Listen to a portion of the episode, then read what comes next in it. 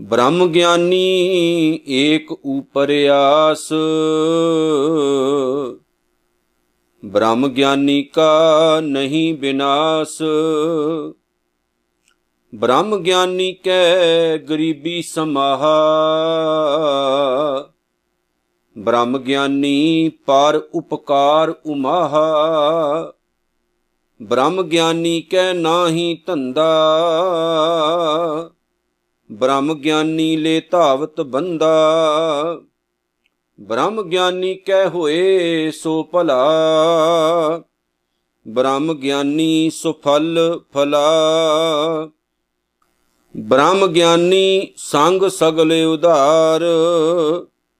ਨਾਨਕ ਬ੍ਰਹਮ ਗਿਆਨੀ ਜਪੈ ਸਗਲ ਸੰਸਾਰ।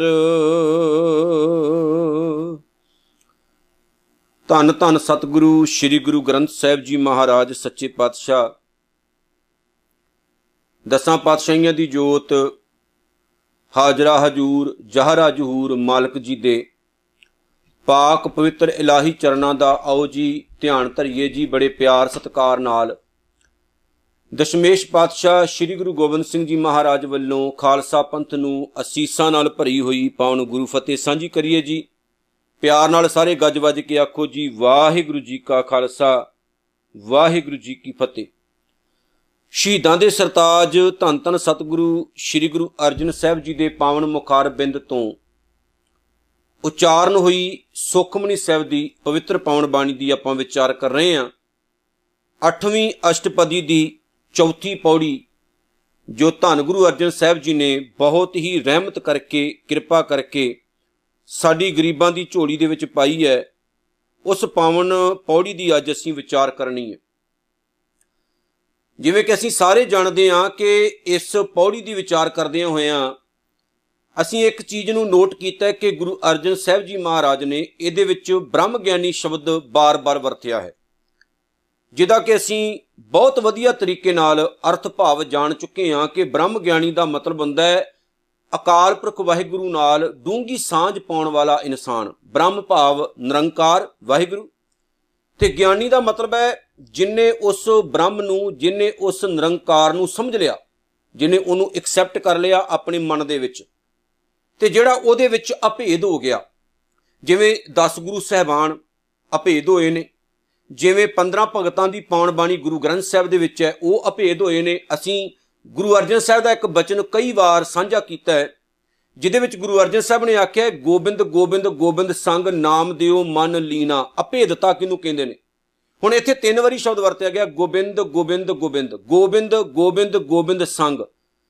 ਭਾਵ ਕਿ ਅਕਾਲ ਪੁਰਖ ਵਾਹਿਗੁਰੂ ਨੂੰ ਗੋਬਿੰਦ ਆਖਿਆ ਗਿਆ, ਜਿਹੜਾ ਧਰਤੀ ਦਾ ਆਸਰਾ ਹੈ ਤੇ ਦੁਨੀਆ ਨੂੰ ਤਾਰਨ ਵਾਲਾ ਹੈ।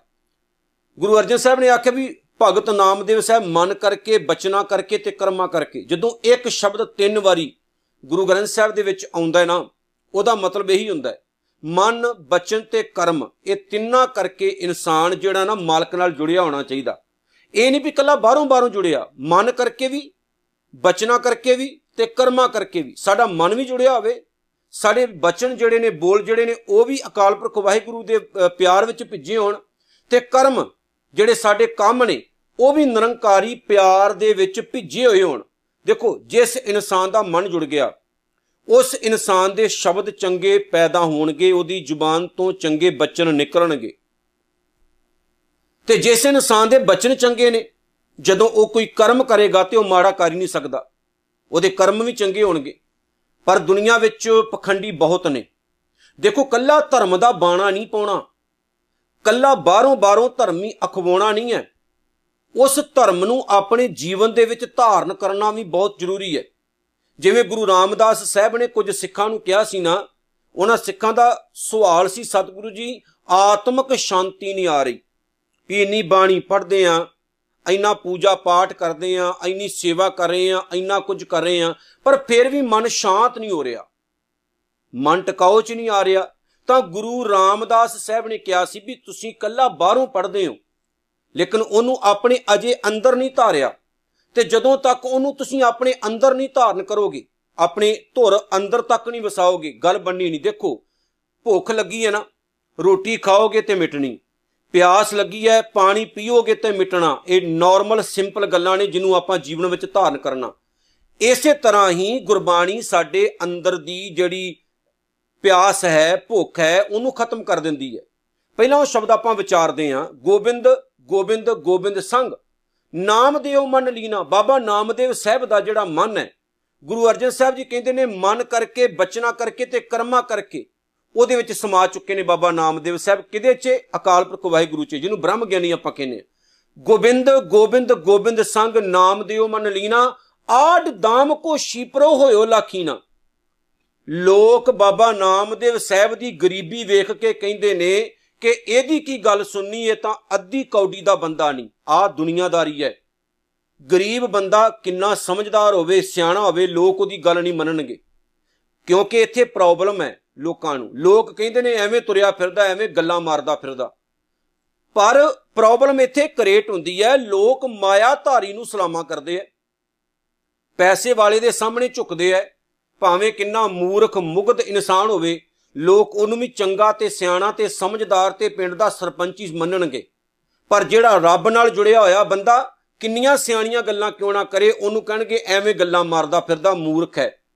ਬਾਬਾ ਨਾਮਦੇਵ ਸਾਹਿਬ ਦੀ ਜਿਹੜੀ ਗੱਲ ਗੁਰੂ ਅਰਜਨ ਸਾਹਿਬ ਨੇ ਲਿਖੀ, ਇਸੇ ਲਈ ਲਿਖੀ ਕਿ ਬਹੁਤ ਸਿਆਣੀਆਂ ਗੱਲਾਂ ਕਰਨ ਵਾਲੇ ਬਾਬਾ ਨਾਮਦੇਵ ਸਾਹਿਬ, ਰੱਬ ਨਾਲ ਜੁੜੇ ਹੋਏ ਬਾਬਾ ਨਾਮਦੇਵ ਸਾਹਿਬ, ਜਿਨ੍ਹਾਂ ਨੂੰ ਲੋਕ ਕਦਰ ਨਹੀਂ ਸੀ ਜਿਨ੍ਹਾਂ ਦੀ ਕਰਦੇ ਤੇ ਲੋਕ ਅੱਧੀ ਕੌਡੀ ਦਾ ਸ਼ੀਂਬਾ ਕਹਿੰਦੇ ਹੁੰਦੇ ਸੀ।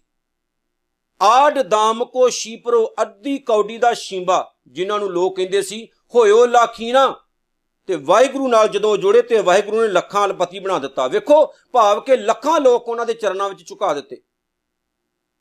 ਬੁਨਨਾ ਤਨਨਾ ਤਿਆਗ ਕੈ ਪ੍ਰੀਤ, ਚਰਨ, ਕਬੀਰਾ, ਨੀਚ, ਕੁੱਲਾ, ਜੁਲਾਰਾ, ਭਇਓ, ਗੁਣੀ, ਗਹੀਰਾ।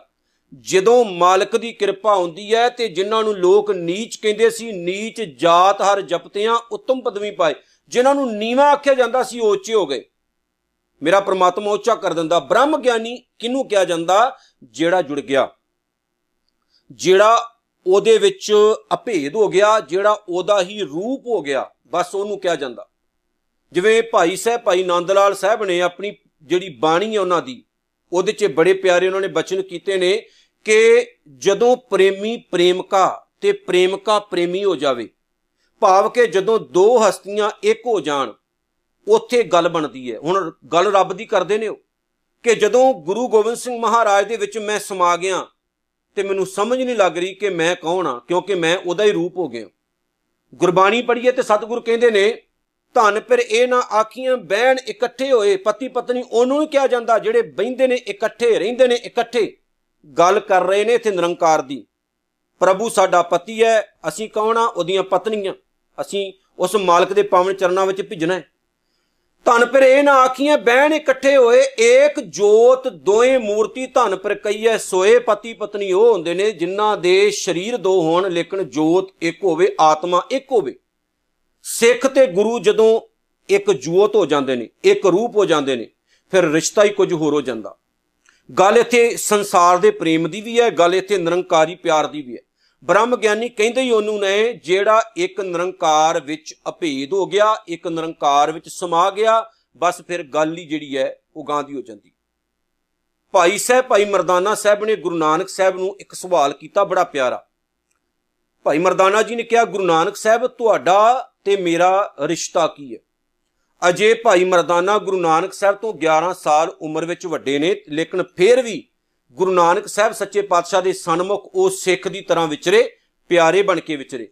ਤਾਂ ਗੁਰੂ ਨਾਨਕ ਸਾਹਿਬ ਨੇ ਕਿਹਾ ਸੀ, ਮਰਦਾਨਿਆ, ਤੂੰ ਮੇਰਾ ਭਾਈ ਹੈ, ਜਹਾਂ ਤੇਰਾ ਵਾਸਾ, ਵਹਾਂ ਮੇਰਾ ਵਾਸਾ, ਤੂੰ ਮੇਰਾ ਰੂਪ ਹੈ।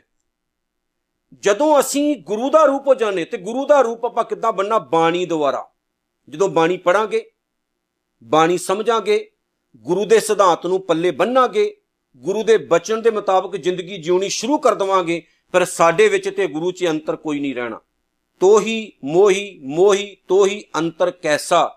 ਕਨਕ ਕਟਕ, ਜਲ ਤਰੰਗ ਜੈਸਾ। ਸਾਡੇ ਵਿੱਚ ਤੇ ਰੱਬ 'ਚ ਕੋਈ ਅੰਤਰ ਨਹੀਂ ਹੈ। ਅੰਤਰ ਉਦੋਂ ਹੈ ਜਦੋਂ ਅਸੀਂ ਹੰਕਾਰ ਰੂਪ ਆ ਨਿਰੰਕਾਰ ਰੂਪ ਆਪਾਂ ਨਹੀਂ ਬਣੇ। ਜਦੋਂ ਅਸੀਂ ਨਿਰੰਕਾਰ ਰੂਪ ਹੋ ਜਾਂਦੇ ਆ ਹੰਕਾਰ ਰੂਪ ਨਹੀਂ ਰਹਿੰਦੇ, ਫਿਰ ਅਸੀਂ ਉਹਦਾ ਰੂਪ ਹੋ ਜਾਂਦੇ ਆ ਜਿਵੇਂ ਬਾਬਾ ਸਾਹਿਬ, ਬਾਬਾ ਰਦਾਸ ਸਾਹਿਬ ਕਹਿੰਦੇ ਨੇ ਨਾ ਤੋਹੀ ਮੋਹੀ ਮੋਹੀ ਤੋਹੀ ਅੰਤਰ ਕੈਸਾ, ਕਿ ਤੇਰੇ ਵਿੱਚ ਤੇ ਮੇਰੇ 'ਚ ਅੰਤਰ ਕੈਸਾ? ਕਿਦਾਂ ਦਾ ਅੰਤਰ ਹੈ? ਕਨਕ ਕਟਕ, ਜਲ ਤਰੰਗ ਜੈਸਾ, ਸੋਨਾ ਤੇ ਸੋਨੇ ਦੇ ਗਹਿਣਿਆਂ ਵਰਗਾ ਭਾਵ ਸੋਨੇ ਨੂੰ ਕਈ ਤਰ੍ਹਾਂ ਦੇ ਗਹਿਣਿਆਂ ਦੇ ਰੂਪ ਦੇ ਵਿੱਚ ਸ਼ਿੰਗਾਰਿਆ ਜਾਂਦਾ।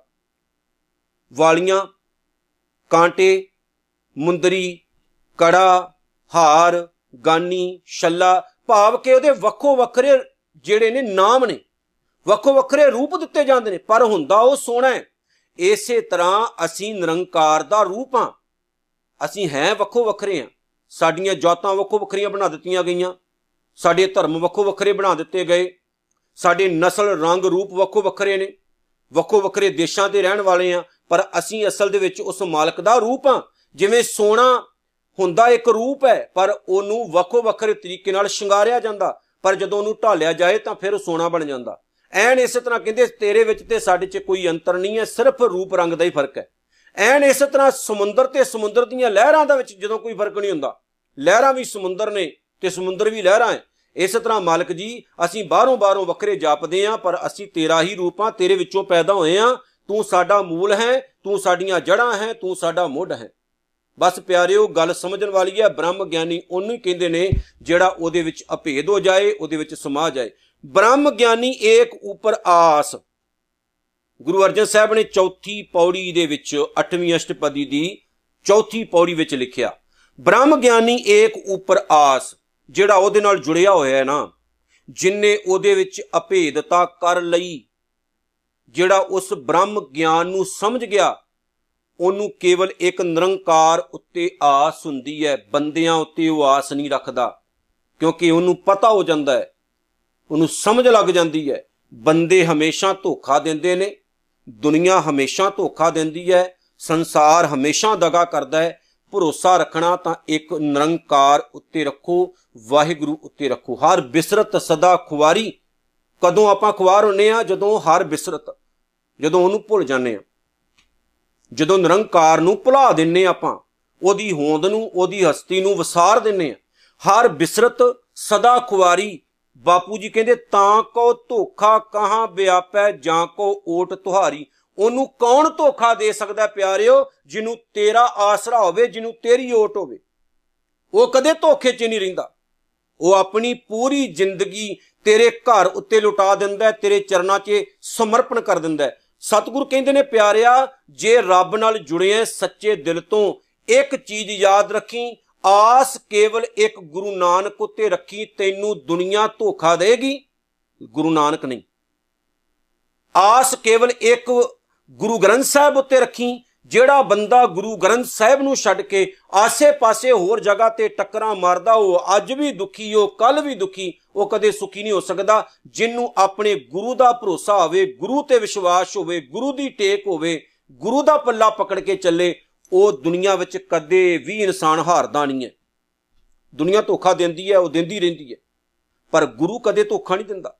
ਗੁਰੂ ਹਮੇਸ਼ਾ ਬਾਹ ਪਕੜਦਾ ਹੈ। ਜੇ ਤੁਹਾਨੂੰ ਆਪਣੇ ਗੁਰੂ ਤੇ ਭਰੋਸਾ ਹੋਵੇ, ਜੇ ਤੁਹਾਨੂੰ ਗੁਰੂ ਤੇ ਵਿਸ਼ਵਾਸ ਹੋਵੇ, ਇਹ ਭਰੋਸੇ ਦੀ ਇੱਕ ਬੜੀ ਕਮਾਲ ਦੀ ਫਿਲਾਸਫੀ ਹੈ।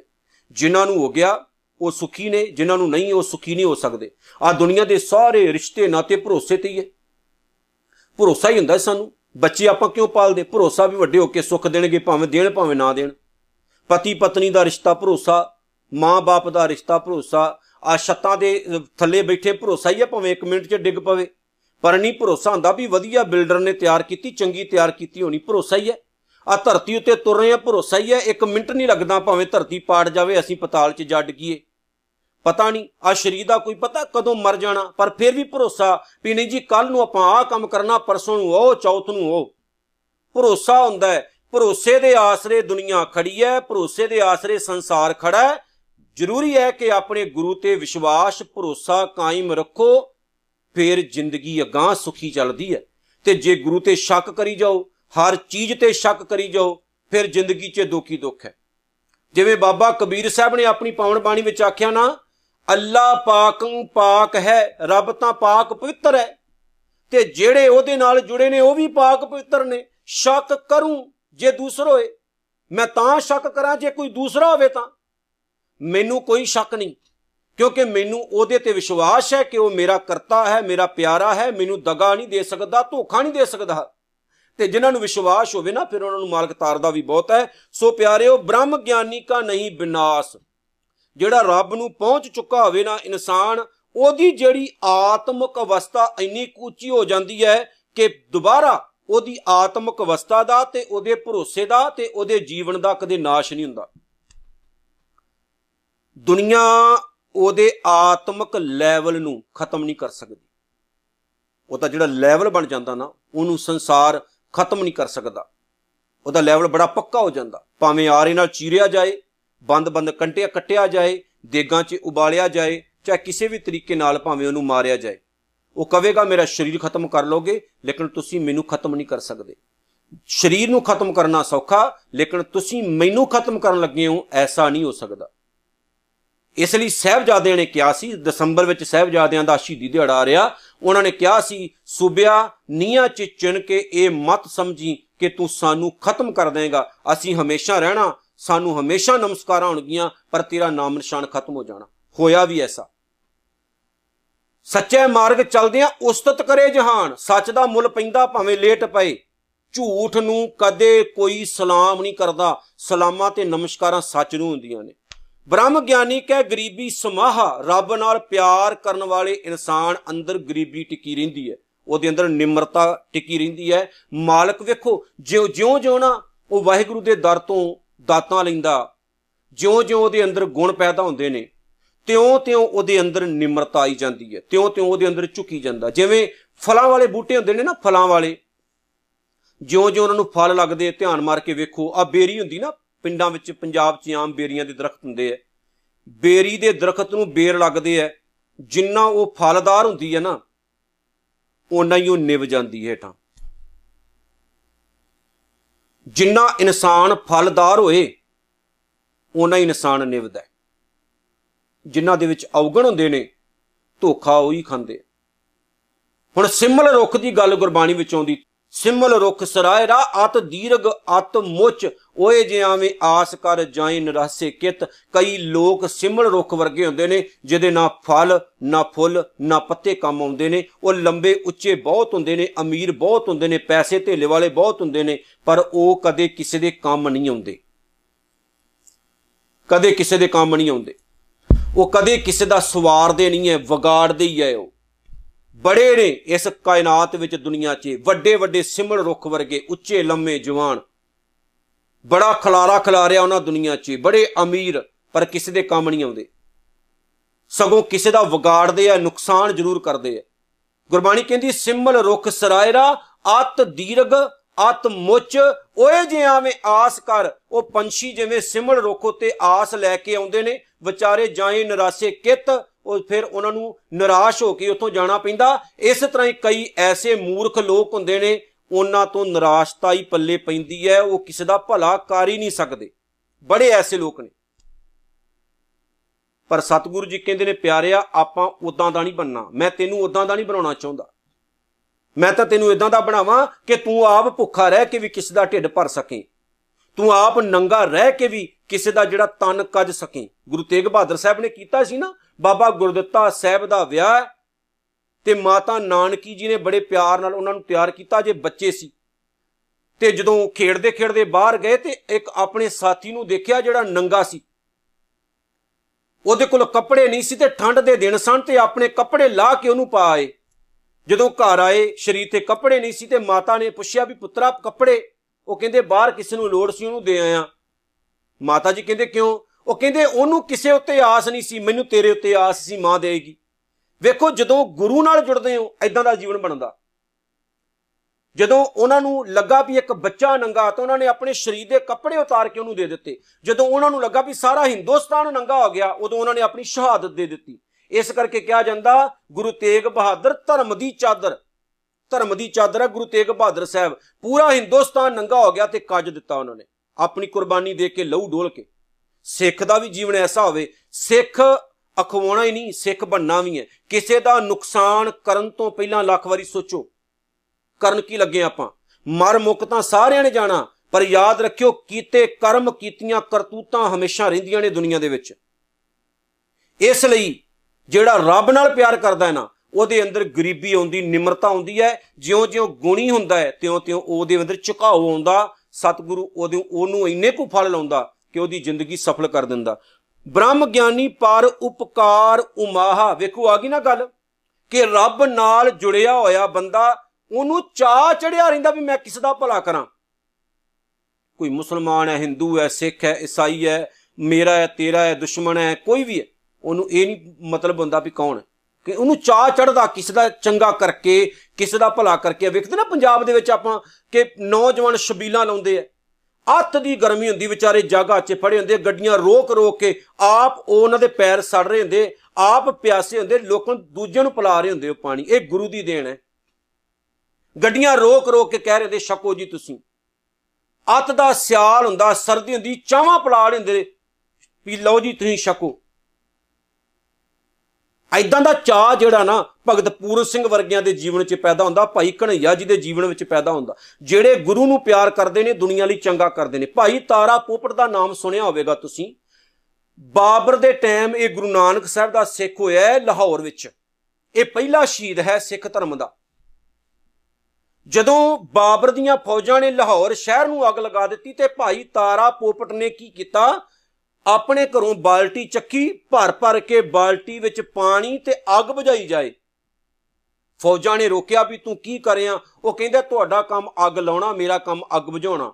ਤੁਸੀਂ ਆਪਣਾ ਕੰਮ ਕਰੀ ਚਲੋ, ਤੁਸੀਂ ਰੁਕਣਾ ਨਹੀਂ, ਮੈਂ ਆਪਣਾ ਕਰੀ ਜੰਨਾ ਲੇਕਿਨ ਉਸ ਸਿੱਖ ਨੂੰ ਘੋੜੇ ਦੀਆਂ ਸੁੰਮਾਂ ਦੇ ਹੇਠਾਂ, ਘੋੜੇ ਦੇ ਪੈਰਾਂ ਦੇ ਹੇਠਾਂ ਲਤਾੜ ਕੇ ਉਹਨੂੰ ਸ਼ਹੀਦ ਕੀਤਾ ਗਿਆ, ਭਾਈ ਤਾਰਾ ਪੋਪਟ ਨੂੰ। ਦੂਜਿਆਂ ਲਈ ਚੰਗਾ ਕਰ ਰਿਹਾ ਸੀ। ਸੰਸਾਰ ਜਰਦਾ ਨਹੀਂ ਹੈ। ਕਿਸ ਲਈ ਚੰਗਾ ਕਰੋ? ਪਰ ਫੇਰ ਵੀ ਚੰਗਾ ਕਰੋ, ਭਲਾ ਕਰੋ। ਭਲਾ ਹੀ ਕੰਮ ਆਉਣਾ ਹੈ ਰੱਬ ਦੇ ਘਰ ਵਿੱਚ। ਬ੍ਰਹਮ ਗਿਆਨੀ ਕਹਿ ਨਾਹੀ ਧੰਦਾ ਰੱਬ ਨਾਲ ਜੁੜੇ ਹੋਏ ਇਨਸਾਨ ਨੂੰ ਮਾਇਆ ਦਾ, ਵਿਕਾਰਾਂ ਦਾ, ਬੁਰਾਈ ਦਾ ਜੰਜਾਲ ਨਹੀਂ ਪੈਂਦਾ ਹੈ, ਉਹ ਹਮੇਸ਼ਾ ਆਜ਼ਾਦ ਰਹਿੰਦਾ ਹੈ। ਬ੍ਰਹਮ ਗਿਆਨੀ ਕੇ ਬ੍ਰਹਮ ਗਿਆਨੀ ਲੈ ਧਾਵਤ ਬੰਦਾ ਕਿਉਂਕਿ ਉਹ ਆਪਣੇ ਭਟਕਦੇ ਮਨ ਨੂੰ ਬੰਨ ਲੈਂਦਾ। ਸਾਡੇ ਵਿੱਚ ਇਹ ਤਾਕਤ ਨਹੀਂ ਹੈ। ਅਸੀਂ ਕੀ ਕਰਦੇ ਆ ਸਾਡਾ ਮਨ ਭਟਕੀ ਜਾਵੇ ਭਟਕੀ ਜਾਵੇ, ਅਸੀਂ ਹੋਰ ਭਟਕਣ ਦਿੰਨੇ ਇੱਕ ਤੇ ਟਿਕ ਜਾਏ ਨਾ ਗੁਰੂ ਦੇ ਉੱਤੇ, ਫਿਰ ਸਾਰੀਆਂ ਖੁਸ਼ੀਆਂ। ਸਾਡਾ ਮਨ ਤਾਂ ਕਦੇ ਉਧਰ ਜਾ, ਕਦੇ ਉਧਰ ਕਦੇ ਉਧਰ ਕਦੇ ਉਧਰ ਟਿਕਾਉ ਨਹੀਂ ਹੁੰਦਾ। ਲੇਕਿਨ ਰੱਬ ਨਾਲ ਜੁੜੇ ਹੋਏ ਬੰਦੇ ਦਾ ਆਪਣੇ ਮਨ ਉੱਤੇ ਕੰਟਰੋਲ ਹੋ ਜਾਂਦਾ ਹੈ। ਉਹ ਮਨ ਨੂੰ ਭੱਜਣ ਨਹੀਂ ਦਿੰਦਾ। ਮਨ ਨੂੰ ਟਿਕਾ ਲੈਂਦਾ ਹੈ, ਬੰਨ ਲੈਂਦਾ ਹੈ। ਬ੍ਰਹਮ ਗਿਆਨੀ ਕਹਿ ਹੋਏ, ਸੋ ਭਲਾ। ਜਿਹੜਾ ਰੱਬ ਨਾਲ ਜੁੜਿਆ ਹੋਇਆ ਇਨਸਾਨ ਹੈ ਉਹ ਆਪਣੇ ਮਨ ਦੇ ਵਿੱਚ ਪਰਮਾਤਮਾ ਵੱਲੋਂ ਕੀਤੇ ਹੋਏ ਹਰ ਇੱਕ ਕੰਮ ਨੂੰ ਭਲਾ ਮੰਨਦਾ ਹੈ, ਸ਼ੁਕਰਾਨੇ ਵਿੱਚ ਆਪਣੀ ਜ਼ਿੰਦਗੀ ਜਿਉਂਦਾ ਹੈ। ਉਹ ਹਰ ਗੱਲ ਤੇ ਗਿਲਾ ਸ਼ਿਕਵਾ ਨਹੀਂ ਕਰਦਾ, ਰੱਬ ਨੂੰ ਮਾੜਾ ਨਹੀਂ ਬੋਲਦਾ ਹੈ। ਬ੍ਰਹਮ ਗਿਆਨੀ ਕਹੇ, ਸੁਫਲ ਫਲਾ ਇਸ ਲਈ ਉਹਦਾ ਜਿਹੜਾ ਜੀਵਨ ਹੈ, ਉਹ ਕਾਮਯਾਬ ਹੋ ਜਾਂਦਾ ਹੈ। ਕਾਮਯਾਬੀ ਮਿਲਦੀ ਉਹਨਾਂ ਨੂੰ ਹੈ। ਜਿਹੜੇ ਉਹਦੇ ਸ਼ੁਕਰਾਨੇ ਵਿੱਚ ਜੀਉਣ, ਦੂਜਿਆਂ ਦਾ ਭਲਾ ਕਰਨ, ਪਰਉਪਕਾਰੀ ਜੀਵਨ ਰੱਖਣ, ਸਦਾ ਖੁਸ਼ ਰਹਿਣ ਕਿਹਦਾ ਚੰਗਾ ਕਰਕੇ। ਜੀਵਨ ਸਫਲ ਹੀ ਹੈ ਤੇ ਉਹ ਆਪਣੇ ਜੀਵਨ ਨੂੰ ਫਲ ਲਾ ਕੇ ਜਾਂਦੇ ਨੇ, ਜੀਵਨ ਸਫਲ ਕਰਕੇ ਜਾਂਦੇ ਨੇ। ਬ੍ਰਹਮ ਗਿਆਨੀ ਸੰਗ ਸਗਲ ਉਧਾਰ, ਰੱਬ ਨਾਲ ਜੁੜੇ ਹੋਏ ਇਨਸਾਨ ਦੀ ਸੰਗਤ ਕਰਨ ਵਾਲੇ ਵੀ ਤਰ ਜਾਂਦੇ ਨੇ। ਜਿਨੇ ਵਾਹਿਗੁਰੂ ਨੂੰ ਸਮਝ ਲਿਆ, ਉਹ ਜਿੱਥੇ ਜਾਏਗਾ, ਜਿੱਥੇ ਜਾਏ ਬਹੀਏ ਭਲਾ ਕਹੀਏ ਜਿੱਥੇ ਜਾਏਗਾ, ਭਲਾ ਕਹੇਗਾ, ਭਲਾ ਕਰੇਗਾ, ਕਹੇਗਾ ਵੀ ਤੇ ਕਰੇਗਾ ਵੀ। ਇਸ ਲਈ ਆਪਣੇ ਵਰਗੇ ਪਤਾ ਨਹੀਂ ਹੋਰ ਕਿੰਨੇ ਉਹ ਬਣਾ ਦਿੰਦਾ ਤੇ ਲੋਕਾਂ ਦਾ ਪਾਰ ਉਤਾਰਾ ਕਰ ਦਿੰਦਾ। ਨਾਨਕ ਬ੍ਰਹਮ ਗਿਆਨੀ ਜਪੈ ਸਗਲ ਸੰਸਾਰ। ਇਸ ਲਈ ਗੁਰੂ ਅਰਜਨ ਸਾਹਿਬ ਕਹਿੰਦੇ ਨੇ ਇਹ ਨਾਨਕ, ਬ੍ਰਹਮ ਗਿਆਨੀ ਭਾਵ ਰੱਬ ਨਾਲ ਜੁੜੇ ਹੋਏ ਰੱਬ ਨੂੰ ਸਮਝਣ ਵਾਲੇ ਇਨਸਾਨ ਦੇ ਕਾਰਨ ਦੁਨੀਆ ਨਾਮ ਜਪਣ ਲੱਗ ਪੈਂਦੀ ਹੈ, ਵਾਹਿਗੁਰੂ ਵੱਲ ਜੁੜ ਜਾਂਦੀ ਹੈ, ਪ੍ਰਮਾਤਮਾ ਵੱਲ ਝੁਕਾਓ ਕਰ ਲੈਂਦੀ ਹੈ। ਪਿਆਰਿਓ, ਸਮਝਣ ਵਾਲੀਆਂ ਗੱਲਾਂ ਨੇ ਸਾਰੀਆਂ, ਜੇ ਸਾਡੇ ਪੱਲੇ ਪੈ ਗਈਆਂ, ਜੇ ਆਪਾਂ ਸਮਝ ਗਏ ਤਾਂ। ਸੋ ਅਸੀਂ ਕੀ ਕਰਨਾ, ਅਸੀਂ ਜੁੜਨਾ। ਮਾਲਕ ਦੇ ਨੇੜੇ ਨੇੜੇ ਆਉਣਾ, ਦੂਰ ਨਹੀਂ ਜਾਣਾ, ਦੂਰੀ ਬਣਾਉਣੀ ਨਹੀਂ ਹੈ, ਨਜ਼ਦੀਕ ਆਉਣਾ। ਆਸ ਇੱਕ ਨਿਰੰਕਾਰ ਉਤੇ ਰੱਖਣੀ, ਦੁਨੀਆ ਦਾ ਭਲਾ ਕਰਨਾ, ਜੀਵਨ ਨੂੰ ਸਫਲ ਕਰਨਾ ਹੈ, ਮਾਲਕ ਦੇ ਚਰਨਾਂ 'ਚ ਅਰਦਾਸ ਕਰਨੀ, ਵਾਹਿਗੁਰੂ, ਆਪਣੀ ਬਾਣੀ ਨਾਲ, ਆਪਣੇ ਇਤਿਹਾਸ ਨਾਲ ਜੋੜ ਕੇ ਰੱਖੀ, ਕਦੀ ਕਿਸੇ ਦਾ ਬੁਰਾ ਨਾ ਕਰਾਈ, ਜੇ ਕਰਾਈ ਤਾਂ ਭਲਾ ਕਰਾਈ। ਤੇ ਜਿਹੜੇ ਲੋਕ ਲੋਕਾਂ ਦਾ, ਦੂਜਿਆਂ ਦਾ ਬੁਰਾ ਕਰਦੇ ਨੇ, ਉਹਨਾਂ ਨੂੰ ਸਮਤ ਬਖਸ਼ੀ, ਤਾਂ ਕਿ ਉਹ ਦੂਜਿਆਂ ਦਾ ਬੁਰਾ ਕਰਨ ਦੀ ਬਜਾਏ ਭਲਾ ਕਰਨ ਵੱਲ ਤੁਰ ਪੈਣ। ਇਤਨੀਆਂ ਬੇਨਤੀਆਂ ਸਵਾਰ ਕਰਨੀਆਂ, ਭੁੱਲ ਚੁੱਕ ਦੀ ਖਿਮਾ। ਵਾਹਿਗੁਰੂ ਜੀ ਕਾ ਖਾਲਸਾ, ਵਾਹਿਗੁਰੂ ਜੀ ਕੀ ਫਤਿਹ।